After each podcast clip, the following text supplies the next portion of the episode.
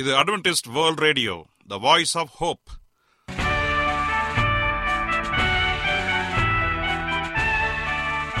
வணக்கம் அன்பான வானொலி நேயர்களே, உங்கள் அனைவரையும் கர்த்தராகிய ஆண்டவர் இயேசுவின் நாமத்திலே வாழ்த்தி எங்களது இன்றைய ஒளிபரப்பை கேட்க உங்களை அன்போடு வரவேற்கிறோம். பரலோக வாழ்க்கைக்கு வழிகாட்டக்கூடிய எங்களது ஒளிபரப்பில் இன்று இடம்பெற இருக்கும் நிகழ்ச்சிகள்: உடல் ஆரோக்கியத்தை குறித்த செய்திகள், ஆன்மீக சிந்தனைக்கான தேவ செய்திகள் மற்றும் காதுக்கு இனிய கீதங்கள். இன்றைய உலகில் வியாதிகளின் எண்ணிக்கையை கணக்கிட முடியாது. ஒவ்வொரு நாளிலும் பேர் தெரியாத பல பல வியாதிகளால் மனிதர்கள் இறந்து வருவதை காண்கிறோம். இந்த சூழ்நிலையில் நீங்கள் ஆரோக்கியமாக இருக்க வேண்டுமென நாங்கள் விரும்புகிறோம். உடல் நலத்தை குறித்த செய்தியை இப்போது கேட்போம். அதற்கு முன்பதாக ஓர் இனிய பாடலை கேட்டு மகிழ்வோம்.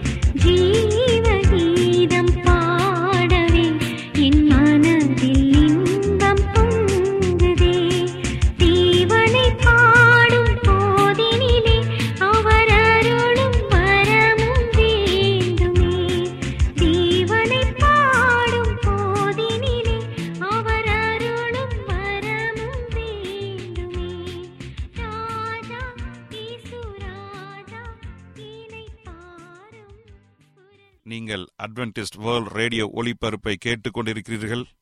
எங்களுடைய முகவரி அட்வென்டிஸ்ட் வேர்ல்ட் ரேடியோ, தபால் பெட்டி எண் ஒன்று நான்கு நான்கு ஆறு, Salisbury park, market yard post, Pune நான்கு ஒன்று ஒன்று பூஜ்ஜியம் மூன்று ஏழு, மகாராஷ்டிரா, இந்தியா.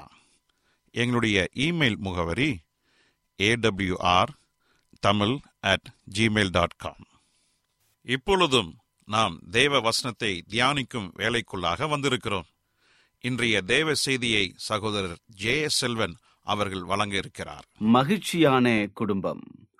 கிறிஸ்துவுக்குள் அன்பான தேவ பிள்ளைகளே, உங்கள் அனைவரையும் இந்த அட்வென்டிஸ்ட் உலக வானொலி நிகழ்ச்சியின் வாயிலாக சந்திப்பதிலே மிக்க மகிழ்ச்சி அடைகிறேன். உங்கள் அனைவரையும் ஆண்டவர் இயேசுவின் நாமத்தில் அன்போடு வாழ்த்துகிறேன். நேயர்களே, எங்களது அனுதின நிகழ்ச்சிகளை எங்களுடைய இணையதள பக்கத்திலும் கேட்டு மகிழலாம். எங்களுடைய இணையதள முகவரி W W W dot A W R dot ORG. அதில் தமிழ் மொழியை தேர்வு செய்து பழைய ஒளிபரப்பையும் கேட்கலாம். அதே போல உங்களிடத்தில் ஸ்மார்ட் போன் இருந்தால் எங்களுடைய வாய்ஸ் ஆப் ஹோப் மற்றும் ஏடபிள்யூஆர் த்ரீ சிக்ஸ்டி என்ற மொபைல் ஆப்புகளை பயன்படுத்தி எங்களுடைய அனைத்து நிகழ்ச்சிகளையும் கேட்டு மகிழலாம். அதே போல உங்களிடத்தில் ஏதாவது சந்தேகங்கள் அல்லது கருத்துகள் அல்லது ஜெப விண்ணப்பம் இருந்தால் எங்களோடு தொடர்பு கொள்ளுங்கள். உங்களுக்காக ஜெபிக்க நாங்கள் ஆவலோடு காத்து நிற்கின்றோம். கர்த்தர் அனைவரையும் ஆசீர்வதிப்பாராக. இப்பொழுது நாம் தேவ செய்திக்குள்ளாக கடந்து செல்வோம். இன்றைய தியானத்திற்காக நாம் எடுத்துக்கொண்ட ஒரு தலைப்பு மகிழ்ச்சியான ஆசீர்வதிக்கப்பட்ட குடும்பம். இந்த செய்தியை கேட்பதற்கு முன்பதாக ஒரு சிறிய ஜெபத்தோடு செல்வோம். இரக்கத்தில் ஐஸ்வர்யமுள்ள நல்ல ஆண்டவரே, இந்த நல்ல வேலைக்காக உமக்கு நன்றி செலுத்துகிறோம். தகப்பனே, இந்த நாளிலே உம்முடைய வார்த்தைகளை குறித்து தியானிக்கப் போகிறோம். உம்முடைய ஆவியானவருடைய உதவி எங்களை வழிநடத்தி நல்ல சத்தியத்தை கேட்டு அதன்படி நடக்க வழிநடத்தும்படி ஆய்ச்சேபிக்கிறேன். கேட்கிற யாவருக்கும் உம்முடைய பரலோக ஞானத்தை கொடுத்து இந்த செய்தியை புரிந்து கொள்ள வழிநடத்தும்படியாய் இயேசுவின் நாமத்தில் கேட்கிறோம் நல்ல பிதாவே, ஆமேன். இன்றைய தியானத்திற்காக நாம் எடுத்துக்கொண்ட ஒரு தலைப்பு ஆசீர்வாதமான ஒரு குடும்பம். இந்த உலகத்தில் வாழ்ந்து கொண்டிருக்கிற மக்களை சற்று கவனித்து பார்ப்போம் என்று சொன்னால், மக்கள் அனைவரும் குடும்பமாக சந்தோஷமாக இருக்கிற நிலையை நாம் பார்க்கிறோம். அதே வேளையில குடும்பத்திற்குள் அநேக கொந்தளிப்புகள், சச்சரவுகள், சமாதானம் இல்லாமல் குடும்பங்கள் பிரிந்து போகிற நிலையும் காணப்படுகிறது. இப்படியாக இந்த உலகத்தில குடும்பம் என்பது மிகவும் ஒரு முக்கியமான ஒரு காரியமாக இருந்தாலும் கூட இன்னைக்கு அநேக குடும்பங்கள் பிரிந்து காணப்படுகிறார்கள். ஏன் இந்த அவல நிலை? என் அன்பு சகோதரனே, சகோதரியே, இந்த உலகத்தில் வாழ்ந்து கொண்டிருக்கிற நாம் அனைவருக்குமே ஆண்டவர் சொல்லுகிற ஒரு காரியம் என்று சொன்னால், நாம் அனைவரும் ஒற்றுமையோடு ஒருமனப்பட்டு இருக்க வேண்டும் என்று சொல்லி ஆண்டவர் விரும்புகிறார்.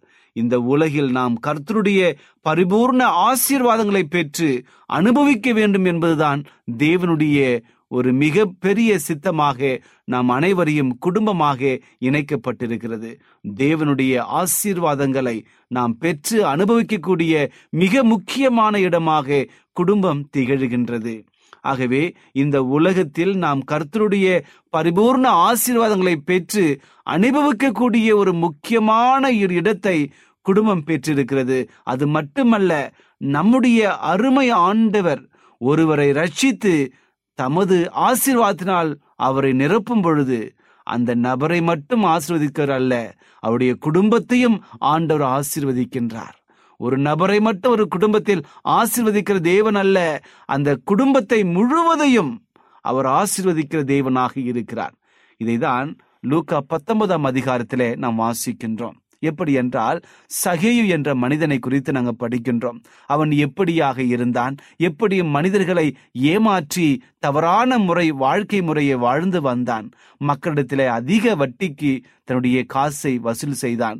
வட்டி பணத்தை, வரி பணத்தை அங்கு அதிகமாக மக்களிடத்திலே வாங்கினான். இது நிமித்தமாக அவனுடைய உள்ளத்திலே சமாதானம் இல்லாமல், சந்தோஷம் இல்லாமல் இருந்த நிலை இருந்தது. அந்த நேரத்திலே ஆண்டவர் இரட்சகராகி இயேசு கிறிஸ்து வந்த பொழுது நான் எப்படியாவது ஆண்டவர் இயேசுவை நான் சந்திக்க வேண்டும் என்கிற நிலை ஏற்பட்டது. இந்த ஒரு வாஞ்சையினாலே இயேசு கிறிஸ்துவை குறித்து மக்கள் அநேகர் பேசுகிறார்களே, மக்கள் அனைவரும் பின்னோக்கி போகிற்கொண்டிருக்கிறார்களே, இதற்கு என்ன காரணம்? எப்படியாவது நான் ஆண்டவர் இயேசுவை நாம் ரட்சிக்க வேண்டும், நான் சந்திக்க வேண்டும் என்று சொல்லி தீர்மானம் தீட்டி சந்திக்க ஆயத்தமானான். ஆண்டவர் இயேசு கிறிஸ்து அந்த வீதி அருகே வந்துவிட்டார் என்று கேட்ட மாத்திரத்தில இவன் மிக ஆவலோடு பார்க்க சென்றான். ஆனால் அங்கு இருந்த மக்கள் மிகவும் உயரமாக இருந்ததினாலே, கூட்டம் கூட்டமாக இருந்ததினாலே அவனால் பார்க்க முடியவில்லை. ஏனென்றால் அவன் ஒரு குள்ளமான மனிதன். என்ன செய்வது? எப்படியாவது நான் ஆண்டவரை பார்க்க வேண்டுமே என்று சொல்லி ஒரு தீர்மானத்தோடு கடந்து சென்றான். ஒரு யோசனை வந்தது. அங்கு இருந்த காட்டத்தி மரத்தின் மேல் ஏறினான். ஏறி ஆண்டவரை தரிசித்தான். அங்கிருந்து பார்த்தான். அவன் பார்த்ததை ஆண்டவர் இயேசு கிறிஸ்து பார்த்தார், உணர்ந்தார். ஒரு ஆர்வத்தோடு, ஒரு உற்சாகத்தோடு தன்னை காணும்படியாக காத்திருந்த அந்த சகேயுவை பெயர் சொல்லி அழைத்தார். சகேயுவே, உடனே நீ இறங்கி வாய், நான் உன் வீட்டிற்கு வருகிறேன் என்று சொல்லி மிக அற்புதமாக ஒரு ஆலோசனை மட்டுமல்ல, ஒரு அழைப்பையும் அங்கே கொடுத்தார்.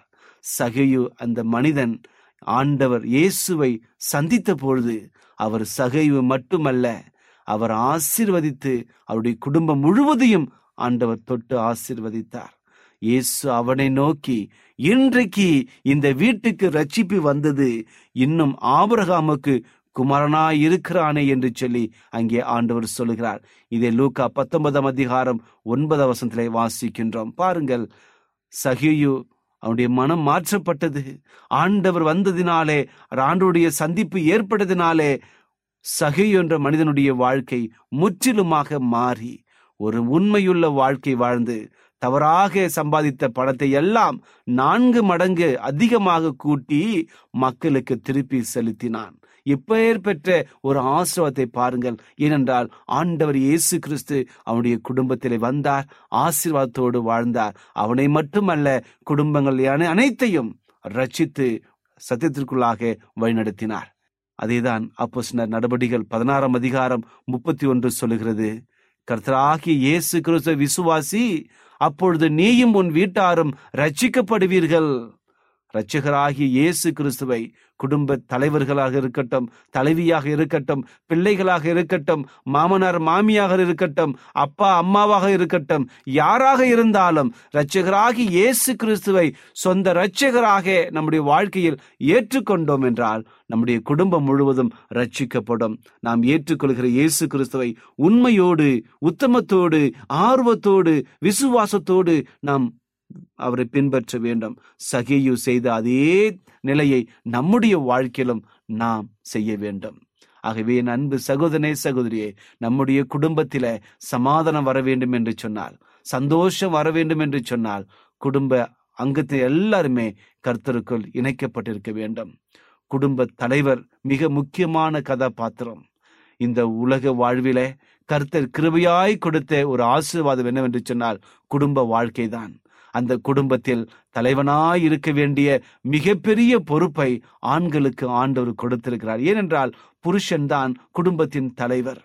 எபேசியர் ஐந்தாம் அதிகாரத்திலே படிப்போம் என்று சொன்னால் மிக தெளிவாக குடும்ப தலைவருடைய கடமை என்ன, குடும்ப தலைவியின் கடமை என்ன, பிள்ளைகளுடைய தலைமை என்ன என்று சொல்லி, எஜமான்களுடைய வேலை என்ன, அதே போல வேலையாட்களுடைய வேலை என்ன என்று சொல்லி அநேக காரியங்கள் நமக்கு கொடுக்கப்பட்டிருக்கிறது.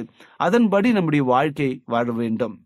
ஒரு புருஷன் என்பவன் மனைவிக்கு தலையாய் இருக்க வேண்டும் என்று சொல்லி எபேசியர் ஐந்தாம் அதிகாரம் இருபத்தி மூன்றாம் வசனம் சொல்லுகிறது. ஆகவே தலை என்று பதிலாக அடிமையாக பயன்படுத்துவதல்ல. தலை என்பது எல்லாவற்றையும் தலைமையேற்று செய்கிற ஒரு பொறுப்பை குறிக்கிறது. எல்லாவற்றையும் நன்மைக்கு ஏதுவாக வழிநடத்த வேண்டும், கிறிஸ்துவுக்குள்ளாக வழிநடத்த வேண்டும். இப்படி நடத்தும் பொழுது குடும்பம் சந்தோஷமாக முன் செல்லும். தலைவன் தலைவனாக இருந்தால் அந்த தலைமை தலைமைத்துவத்துக்கு கீழ்வரும் குடும்பம் மிக சரியாக செயல்படும். நம்முடைய அனைவருக்கும் ஆதாரமாக இருப்பது ஆண்டவரின் வார்த்தை தான். ஆகவே கீழ்காணும் இங்கே சொல்லப்படுகிற ஒவ்வொரு காரியத்தையும் நம்முடைய குடும்ப வாழ்விற்கு ஆதாரமாக நாம் வைத்து கொள்ள வேண்டும். என்னவென்று சொன்னால் அப்பொழுதுதான் நம்முடைய குடும்பம் தலைமுறை தலைமுறையாக செழிப்பாக ஆசீர்வாதமாக மாறும். முதலாவதாக நம்முடைய குடும்பம் கர்த்தருக்குள் பயப்பட வேண்டும், கர்த்தருக்கு பயந்து அவருடைய வழிகளில் நடக்க வேண்டும். குடும்பத்தில் இருக்கிற ஒவ்வொரு நபர்களும் கர்த்தருக்கு பயந்து நடக்க வேண்டும். சங்கீதம் நூத்தி இருபத்தி எட்டாம் அதிகாரம் முழுவதுமே சொல்லுகிற ஒரு பாக்கியம் என்று சொன்னால், கர்த்தருக்கு பயந்து அவர் வழியில் நடக்கிறவன் எவனோ அவன் பாக்கியவான் என்று சொல்லி வேதம் வசனம் சொல்லுகிறது. அவன் மிக அற்புதமான ஆசீர்வாதங்களால் நிரப்பப்படுவான் என்று சொல்லி கர்த்தருக்கு பயப்படுகிற பயத்தை குறித்து அதிகமாக நமக்கு போதிக்கப்படுகிறது.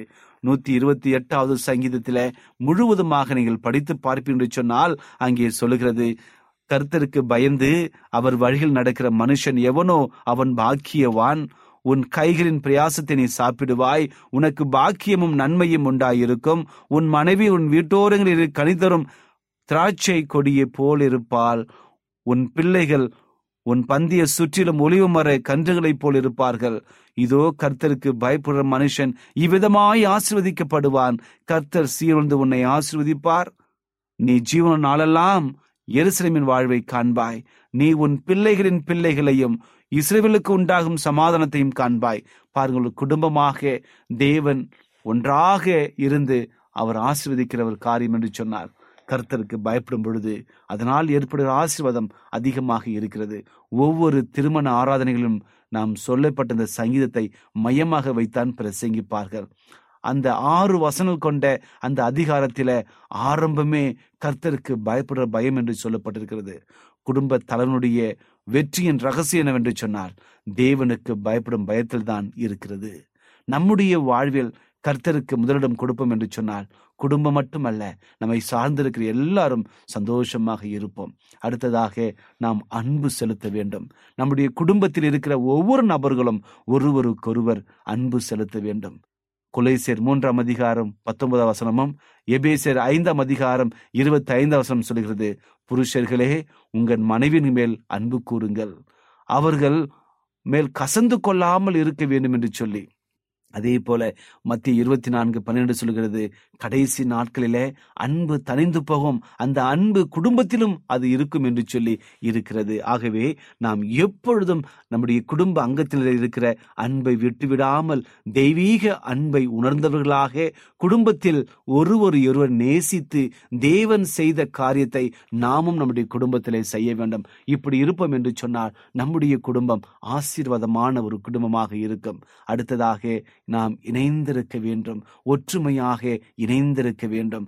கணவனும் மனைவியும் ஒரே மாம்சமாக இணைந்திருப்பார்கள் என்று சொல்லி எபேசியர் ஐந்து முப்பத்தி ஒன்று சொல்கிறது, மனுஷன் தன் தகப்பனையும் தன் தாயையும் விட்டு தன்னுடைய மனைவியை உடன் இசைந்து இருவரும் ஒரே மாம்சமாய் இருப்பார்கள். இதை நாம் படிக்கும் பொழுது நாம் வந்து பெற்றோர்களை தள்ளி விடுவதல்ல, கணவனும் மனைவியும் ஒருமனப்பட்டு தன்னுடைய குடும்பத்தில சந்தோஷமாக இருப்பார்கள். குடும்பத்தை மட்டுமல்ல, அவரை சார்ந்திருக்கிற ஒவ்வொரு நபர்களின் மேலும் சந்தோஷமாக இணைந்திருக்க வேண்டும். உங்கள் குடும்பத்தில் தேவனுக்கு அடுத்தபடியான முன்னுரிமை கொடுக்க வேண்டிய முக்கியமான நபர் யார் என்று சொன்னார் மனைவி. ஆனால் கணவன் மனைவியை நேசிக்க வேண்டும், மனைவி கணவனை நேசிக்க வேண்டும், பெற்றோர்கள் தன்னுடைய பிள்ளைகளை நேசிக்க வேண்டும், பிள்ளைகள் தன்னுடைய பெற்றோர்களை நேசிக்க வேண்டும். இப்படி நாம் செய்வோம் என்று சொன்னால் உண்மையாக நம்முடைய வாழ்க்கை சந்தோஷமாக, நம்முடைய குடும்ப வாழ்க்கை வெற்றியுள்ள வாழ்க்கையாக அமையும். ஆகவே அன்பு சகோதரனே சகோதரியே, இறுதியாக நம்முடைய வாழ்க்கையில குடும்ப வாழ்க்கையில குடும்பம் ஜெபம் காணப்பட வேண்டும். எல்லாவற்றுக்கு மேலாக நம்முடைய குடும்பங்களில ஜெபம்தான் அஸ்திவாரமாக இருக்க வேண்டும். நம்முடைய குடும்ப வாழ்க்கை பணத்தினாலோ படிப்பினாலோ அறிவினாலோ மனித சக்தினாலோ உயர்த்த முடியாது என்பதை உணர வேண்டும். இன்றைக்கு அநேக குடும்பங்கள் எனக்கு பணம் இருக்கிறது, எனக்கு படிப்பு இருக்கிறது, எனக்கு அறிவு இருக்கிறது, எனக்கு பலவிதமான உதவிகள் கிடைக்கிறது, ஆகவே என் வாழ்க்கையை நான் பார்த்துக்கொள்கிறேன் என்று சொல்லி பிரிந்து போய் சந்தோஷம் இல்லாமல் வாழ்ந்து கொண்டிருக்கிறார்கள். என் அன்பு சகோதரனை சகோதரியே, ஆண்டுடைய வசனம் சொல்லுகிறது, எல்லாவற்றுக்கும் மேலாக குடும்பத்தில ஜெபம் காணப்பட வேண்டும். கர்த்தருக்கு பயந்து ஒருவரை ஒருவர் நேசிக்க வேண்டும். தேவன்தான் மத்தியஸ்தராக இருக்க வேண்டும் என்று சொல்லி வேதவாசன் நமக்கு சொல்லுகிறது. ஆகவே நாம் ஒவ்வொரு நாளும் நம்முடைய குடும்பத்தோடு நாம் ஜெபிக்க வேண்டும். ஜெப வீரர்களாக நம்முடைய குடும்பத்தில் இருக்க வேண்டும். வேதத்திலே அநேக கதாபாத்திரங்கள் இருக்கிறது. ஒவ்வொரு நபர்களும் தேவனை போற்றி துதித்து தேவனை குடும்பமாக ஜெபித்தார்கள், குடும்பமாக தரித்திருந்தார்கள், தேவனுடைய ஆசீர்வாதத்தோடு அற்புதமாக வாழ்ந்தார்கள். என் அன்பு சகோதரனே சகோதரியே, யோபு என்ற பக்தனை குறித்து படிக்கின்றோம். யோபு தன்னுடைய வாழ்க்கையில மிக உத்தமனாக, நீதிமானாக, சன்மார்க்கனாக, கர்த்தருக்கு பயந்து பொல்லாப்பை விட்டு விலகின தேவன் தேவ மனிதனாக இருந்தான். இப்படி இருந்த இந்த மனிதனை ஆண்டவர் உயர்த்தினார். அவன் செய்த ஒரு காரியம் என்று சொன்னால், தன்னுடைய குடும்பத்திற்காக பாரத்தோடு ஜெபித்தார், குடும்பமாய் ஜெபித்தார், குடும்பமாக தேவனிடத்தில் காத்து நின்றார் என்று சொல்லி யோபு ஒன்றாம் அதிகாரம் ஐந்தாவது வசனத்திலே நாம் வாசிக்கின்றோம். விருந்து செய்கிற அவரவருடைய நாள் முறை முடிகிற பொழுது யோபு, ஒருவேளை என் குமாரர் பாவம் செய்து தேவனை தங்கள் இருதயத்திலே தூஷித்திருப்பார் என்று சொல்லி அவர்களை அழைத்தனுப்பி பரிசுத்தப்படுத்தி அதிகாலமே எழுந்து அவர்கள் எல்லாருடைய இலக்கத்தின்படியையும் சர்வாங்க தகன பலிகளையும் செலுத்துவான். இந்த பிரகாரமாக யோபு அந்த நாட்கள் எல்லாம் செய்து வந்தான். பாருங்கள், இங்கே வேத வசனம் சொல்கிறது, அந்த நாட்கள் எல்லாம் அவன் செய்து வந்தான். ஒவ்வொரு நாளும் தேவனிடத்திலே குடும்பமாக தாழ்மையோடு ஜெபித்தான். அப்படி தாழ்மையோடு ஜெபித்ததினாலே அவன் ஆசீர்வாதமாக, செல்வந்தனாக, தேவனுக்கு பயந்த மனிதனாக வாழ்ந்தான். இன்றைக்கு நம்முடைய வாழ்க்கையிலும் இப்படிப்பட்ட ஜெப வாழ்க்கை காணப்படும் என்று சொன்னால் நாமும் ஆசீர்வதிக்கப்படுவோம். வேதாகமத்தில வேத கதாபாத்திரங்கள் எல்லாரும் குடும்பமாக ஜெபித்தார்கள். குடும்ப ஆசீர்வாதத்தோடு அந்த உலகத்தில சாட்சியாக வாழ்ந்து மறித்தார்கள். இன்றைக்கு நம்முடைய வாழ்க்கை எப்படி இருக்கிறது? என் அன்பு சகோதரனே சகோதரியே, நம்முடைய வாழ்க்கையில உங்களிடத்துல பணம் இருக்கலாம், படிப்பு இருக்கலாம், அறிவு இருக்கலாம், அல்லது பலவிதமான மனித சக்திகள் இருக்கலாம். எல்லாம் வேஸ்ட் என்று சொல்லி வேதவசனம் சொல்லுகிறது. எல்லாம் வீணான காரியங்கள். ஏனென்றால் தேவனுடைய கிருபைதான் மிக முக்கியம். அந்த கிருபையை பெற்றுக்கொள்வதற்கு தினமும் தேவனை நோக்கி பார்க்க வேண்டும். ஒவ்வொருவரும் தேவனோடு இணைந்திருக்க வேண்டும். அவர்கள் அவரை நோக்கி பார்த்து பிரகாசம் அடைந்தார்கள். அவர்கள் முகங்கள் வெக்கப்படவில்லை என்று சொல்லி சங்கீதம் முப்பத்தி நான்காம் அதிகாரம் ஐந்தாம் வசனம் சொல்கிறது. ஆகவே என் அன்பு சகோதரனே சகோதரியே, உங்களுக்கு எவ்வளவு வேலை இருந்தாலும் ஜெபிக்க மறக்க கூடாது. எவ்வளவுதான் உங்கள் பலவீனம் இருந்தாலும் தூங்க போவதற்கு முன்பதாக ஜெபித்து விட்டு தூங்குங்கள். அந்த ஜெபம் குடும்ப ஜெபமாக இருக்க வேண்டும். தேவன் நமக்கு ஆசீர்வாதத்தை கொடுப்பதற்கு குடும்பமாய் தேவனுடைய சன்னிதியிலே வர வேண்டும். அப்படி வருவோம் என்று சொன்னால் நம்முடைய குடும்பம் ஆசீர்வதிக்கப்பட்ட குடும்பமாக, தேவன் எதிர்பார்க்கிற ஒரு குடும்பமாக இருக்கும். ஆகவே நம்முடைய பிள்ளைகள் நம்முடைய குணங்களை பார்த்து வளர்கிறார்கள். நம்முடைய ஒவ்வொரு காரியத்திலும் தேவன் வெளிப்படுகிறாரா என்பதை நம்முடைய பிள்ளைகள் பார்க்கிறார்கள். ஆகவே நாம் மிக ஞானமாய் இதை கருத்தில் கொண்டு ஒவ்வொரு நாளும் தேவனோடு இணைந்து ஒரு ஆசீர்வாதமான வாழ்க்கையை வாழ்வோம். தேவன் நம் அனைவரையும் ஆசீர்வதிப்பாராக. கர்த்தர் உங்கள் அனைவரையும் உங்கள் குடும்பத்தையும் ஆண்டவர் ஆசீர்வதிப்பாராக. ஜெபிப்போமா. இரக்கத்தில் ஐஸ்வர்யம் உள்ள நல்ல ஆண்டவரே, இந்த நல்ல வேலைக்காக நன்றி செலுத்துகிறோம். இந்த நாளிலே உங்களுடைய வார்த்தைகளை குறித்து தியானிக்க போகிறோம். தகப்பனே, இந்த நாளிலே ஆசீர்வாதமான குடும்பம் எப்படி இருக்க வேண்டும் என்று சொல்லி நல்ல சத்தியத்தை கொடுத்தமைக்காக நன்றி தகப்பனே. இந்த உலகத்திலே எங்களை சுற்றி எத்தனையோ குடும்பங்கள் தவறான வழிகளை கடந்து போய் கொண்டிருக்கிறது. எத்தனையோ குடும்பங்கள் பிரிந்து காணப்படுகிறது. ஆனால் எங்கள் மேல் இரக்கமாய் இருப்பதற்காய் கொடான கொடி நன்றி தகப்பனே. ஆண்டவரே, கர்த்தருக்கு பயந்து அவர் வழியில் நடக்கிற எல்லா குடும்பமும் ஆசீர்வதிக்கப்பட்ட குடும்பம் என்று சொல்லி நாங்கள் வேதத்திலே வாசிக்கின்றோம். ஆண்டவரே, எப்பொழுது நாங்கள் ஒற்றுமையோடு உமக்கு கீழ்ப்படிந்து ஜெபம் பண்ணுகிற குடும்பமாக இருப்பதற்காய் உம்மை நாங்கள் கொடான கொடி நன்றி செலுத்தி ஆண்டவரே நாங்கள் உம்மை ஸ்தோத்திரிக்கிறோம். ஆண்டவரே, தொடர்ந்து இந்த பாக்கியத்தில் நிலைத்திருக்க வழிநடத்துங்க தகப்பனே. ஆண்டவரே, சாத்தான் குடும்பத்தை பிரிப்பவனாக, குடும்பத்தில் அநேக சோதனைகளை கொடுப்பவனாக காணப்படுகிறான். ஆகவே நாங்கள் எப்பொழுதும் சோர்ந்து விடாமல் சாத்தானுக்கு எதிர்த்து நின்று நல்ல சத்தியத்தை அறிந்து கொண்டு அநேகருக்கு சத்தியத்தை சொல்லுகிற குடும்பமாக எங்களை வழிநடத்தும்படியாய் ஜெபிக்கிறேன். இந்த செய்தியை கேட்டுக்கொண்டிருக்கிற என் அன்பு சகோதரனையும் சகோதரியும் ஆசீர்வதிங்க. அவருடைய குடும்பத்தில் இருக்கிற ஒவ்வொரு பலவீனங்களையும், ஒவ்வொரு போராட்டங்களையும், மன உருக்கங்களையும், பலவீனங்களையும் நீங்க மாற்றுங்க. இது நிமித்தமாக பிரிந்த குடும்பங்கள் ஒன்று சேர நீர் வழிநடத்தும்படியாய் ஜெபிக்கிறேன். விட்டு கொடுக்கிற மனப்பான்மையை கொடுக்கும்படியாகவும், மன்னிக்கிற தன்மையை கொடுக்கும்படியாகவும் உங்களிடத்தில் வேண்டுகிறோம் தகப்பனே.